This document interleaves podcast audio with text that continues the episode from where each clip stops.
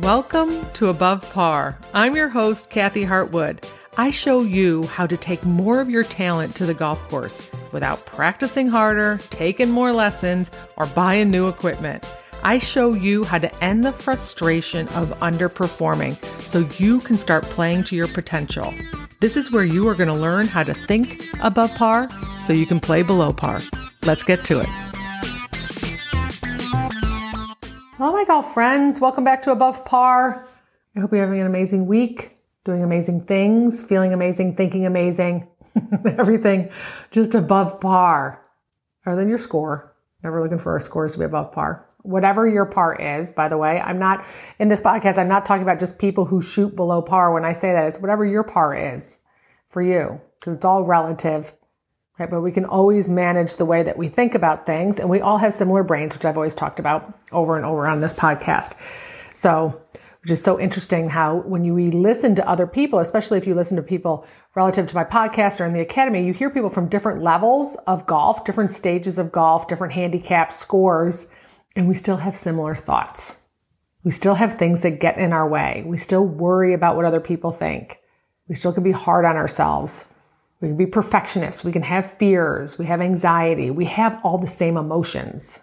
The situation, the circumstance, the score, the number might be different. The level of tournaments might be different. We all have similar brains. And what I want to talk to you today about is making an analogy or a connection between what it's like to change your swing and what it's like to change your thoughts.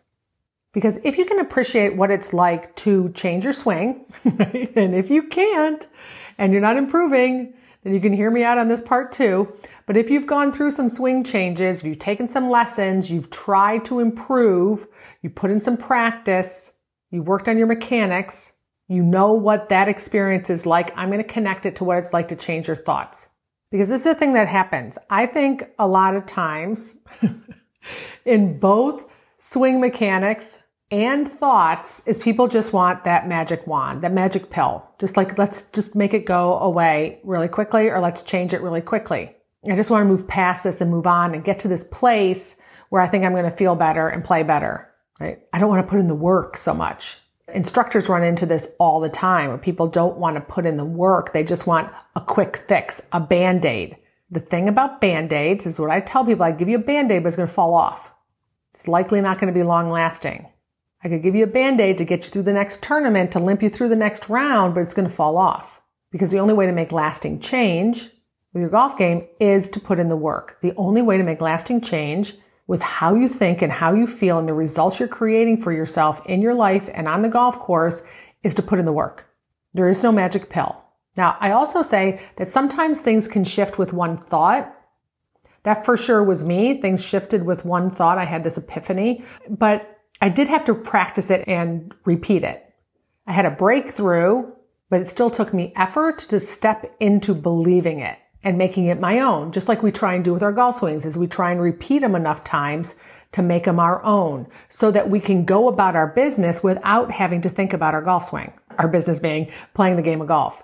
Right? Ideally, we'd like to not have to think about our mechanics, that we own it so well and we go out and play, we can free up our mental space and relax and just swing. It becomes automatic. As I talked about in one of my podcasts about the four stages of learning, we become unconsciously competent. So many of us go out there and play golf and we're very consciously competent. Sometimes as we're learning, we're consciously incompetent, right? We have to think about it. We still can't do it.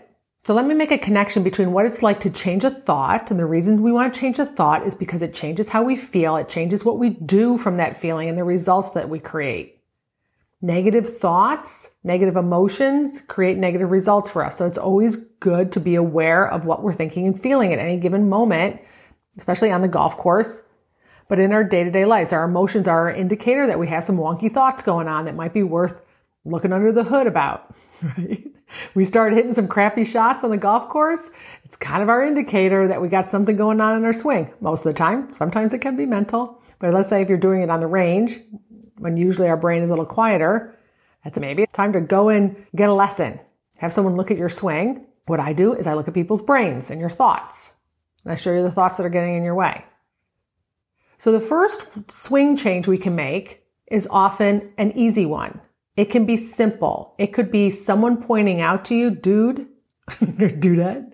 You're aimed at the right bunker. That's why you hit it in the right bunker. And then we go, oh, right? And we fix our aim. Not too hard, not too complicated. We make a quick correction. It didn't take a long time for us to start being aware of it. It didn't take much discomfort in us shifting it. So if you're like me, my aimer gets broke all the time. I always have to stay on top of it because if I let it go for a very long period of time, I get aiming out to the right. And if you squared me back up, I would swear I'm in like 60 yards left. So I have to stay on top of it. At that case, I'm very uncomfortable. I did this US Open qualifier at one time. My husband who teaches, he basically said, dude, you are aimed so far right. and I had to play in this open qualifier, literally feeling like I was aimed about 40 yards left of my target. And when I felt 40 yards left of my target, I knew I was on point. I was aimed properly. I have to hang out there for a while until my brain gets back to connecting where my aim is and where my body is.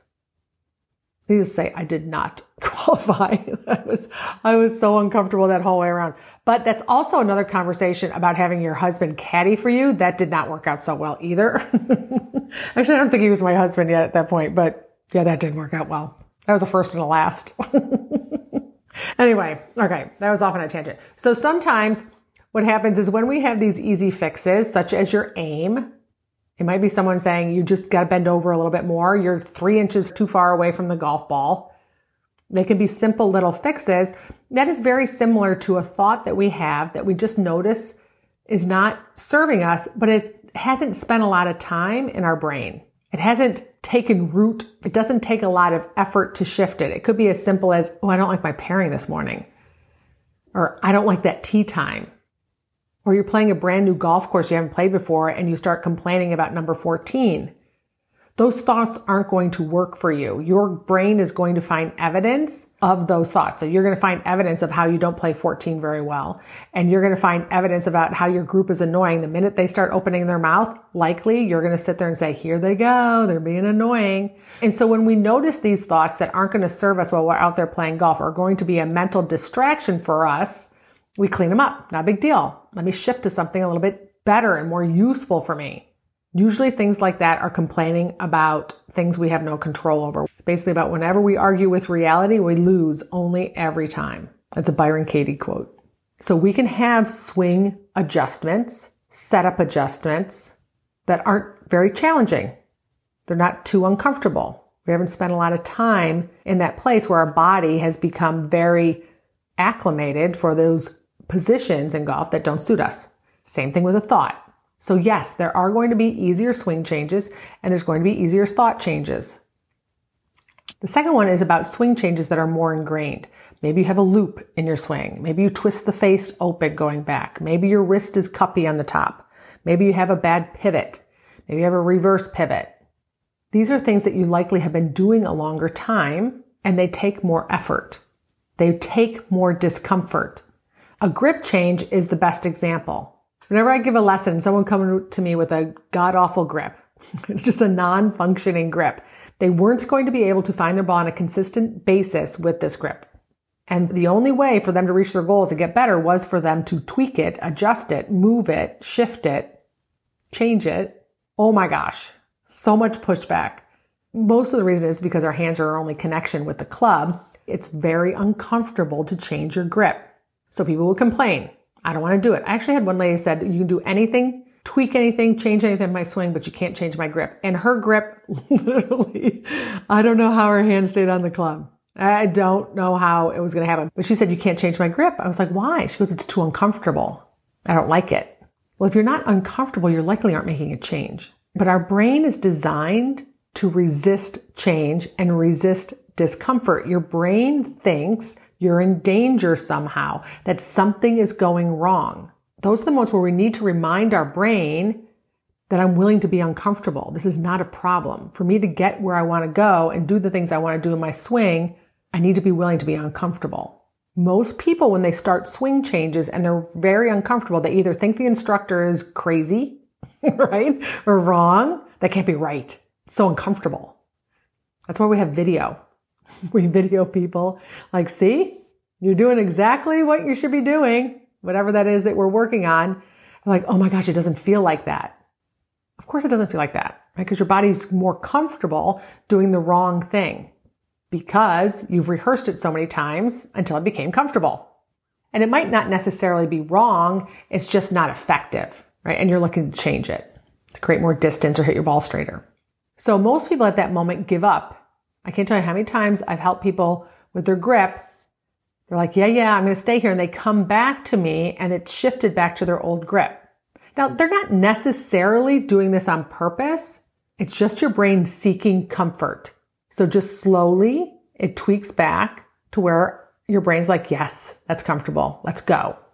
In the other position, it feels like something is wrong. The way that you're going to make that swing change is to stay intentional and consistent and aware. It's when you start swinging and hitting balls and you're not paying attention, it will tweak back to what's comfortable, to old habits. This is the way changing your thoughts works too. If you have a thought that is very ingrained, a belief that you've held for a long time, for you to change that belief or that thought, if it's not working for you, like I'm never going to be a good enough player. There's no way I'll be a single digit handicap. I'm always going to suck off the tee. Something that you've repeated enough times has now become ingrained. And for you to shift it is going to be uncomfortable. Your brain doesn't like to change. It doesn't like to shift. It wants you to seek comfort. You have to be willing to be uncomfortable to change a thought. All that happens is that thought has become a pattern, just like your swing, and it's comfortable familiar. One of your brain's jobs is to conserve energy and to seek comfort. Creating habits does both things. So it goes against our brain's natural tendency to stay exactly the way it is. So when you have a thought that you notice isn't working for you and you want to shift it to something more powerful and useful, you want to anticipate discomfort just like you would if you were making a swing change. You want to anticipate that your brain is going to give you pushback. It's going to tell you maybe this isn't the right way to go. Let's go back to our old comfortable thinking and not change anything. And this is why people keep producing the same results over and over and over again. You've got to be willing to put in the work. You've got to be willing to go through the discomfort with your swing and with a thought change. That's why there is no quick fix relative to big swing changes, and there's no big fix relative to beliefs and thoughts that you want to change it's helpful to have someone look at both of them. It's so helpful to have someone look at your swing on a consistent basis because you can't see your own swing. I mean, you could video it if you know what you're looking for, but chances are what you're feeling isn't connecting with what you're doing because we're in that space of discomfort. Same thing with thoughts. That's why I talk about I help people see their thoughts. We find ladder thoughts that we work on along the way to get to the thought that we want to believe. That's easier for our brain to believe. That's the same as when you make a swing change that you make gradual changes a little bit at a time. It's easier for your brain to shift, right? There's progress. If you had a big reverse pivot and you got yourself to just a baby reverse pivot, that's huge. And it probably still feels super awkward. But it is your first step. It is a win on your way to creating a more powerful pivot. Right? If your thought is, I suck with my driver, and you could start believing that like sometimes I don't suck with my driver, right? That's a win. We want to create a little space around our thoughts, some space that maybe it's believable or possible to think something different. And those are the incremental steps along the way, whether it's with your thoughts or with your swing change. I just want to share with you that the process is so similar. If you've worked on your swing and you know what it's like to make a swing change, the goal is to put in the work until it's effortless. You don't have to think so much.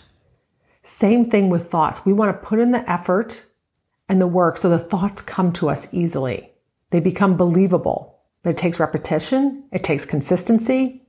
Takes knowing how to look at your thoughts, finding out which ones are useful and not useful for you, and being willing to go through the discomfort of changing a thought. It is no different than changing a swing It is no different than breaking a habit. You got to be willing to go through the discomfort. And then what happens is then when you get to the other side of it and you realize, ah, oh, that wasn't so bad. I can do discomfort. On the other side is so much growth when I'm willing to go through it then you're willing to go on to the next thing and the next thing and the next thing. And when you can start anticipate, all I have to do is go through a little bit of discomfort and I get to think this new thought. I get to have this new swing. I get to create these different results. I get to feel a different way. And you survived and nothing happened and you didn't get tugged back to that old way of thinking. And there's no stopping you. You just keep going and knowing it's part of the process anytime that you want to make a change. All it takes is repetition, consistency and awareness. All right, you got this. If I can help you, you can reach out to me at kathyhartwood.com. Have a beautiful week. I'll talk to you next Wednesday. Bye.